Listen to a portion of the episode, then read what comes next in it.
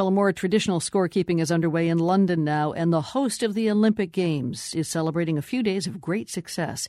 Athletes from Team GB, Great Britain, went on something of a gold rush over the weekend with wins in track and field, on the water, and on the tennis court.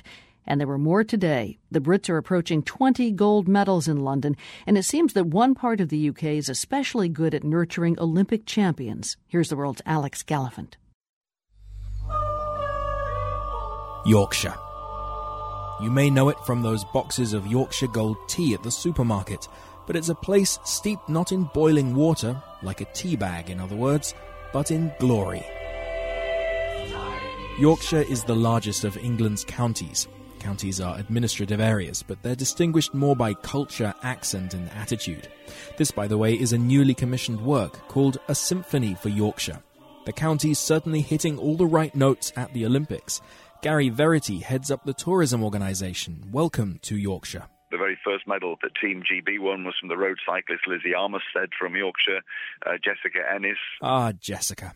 Her gold medal in the heptathlon on Saturday night confirmed her status as the Golden Girl of London 2012 and erased any need for her second name, except maybe at the bank. Jessica's from Yorkshire. So are some of Britain's medal winning rowers. So is Gary Verity, who, when he's not promoting Yorkshire, runs a small sheep farm. Just to keep me fit in my spare time. In fact, so are Britain's Brownlee brothers, Alistair and Jonny. They're Yorkshiremen too. Both are expected to challenge for gold in the men's triathlon tomorrow. As a race of people in Yorkshire, we're very determined, uh, we're very dogged, and uh, you know we don't give in easily. So uh, I think all of those traits put together, you know, are key components for true Olympic champions. I guess so. If Yorkshire were an independent country, it'd be ranked about number 10 on the list of medal winning nations at these Olympic Games, so far at least. Right now, for instance, Yorkshire's athletes would be ranked higher even than the mighty Australians. And for the Aussies, simply taking part isn't enough. That's not the Australian ethos.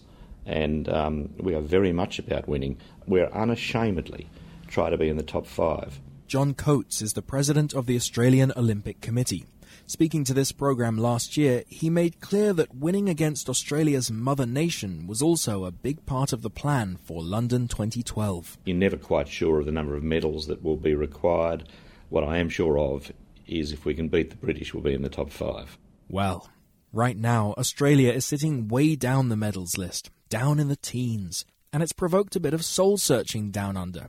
See, Australia's invested huge amounts of money in its elite sports programs over the years, and more often than not, that's resulted in the Aussies doling out heavy defeats to British teams. Gentle listener, I cannot tell you how hard it is not to ring a bell and blow a raspberry and gloat like a stoat right now. But I shan't. At a press conference in London, Australian athlete Mitchell Watt reminded everyone that winning isn't everything.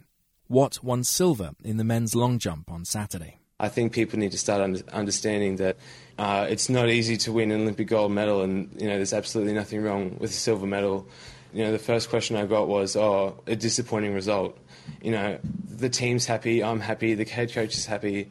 I've got thousands of messages back home that they're happy, and the only people that aren't happy are you guys. He's right, of course. Few of us can know what it is to be an Olympian.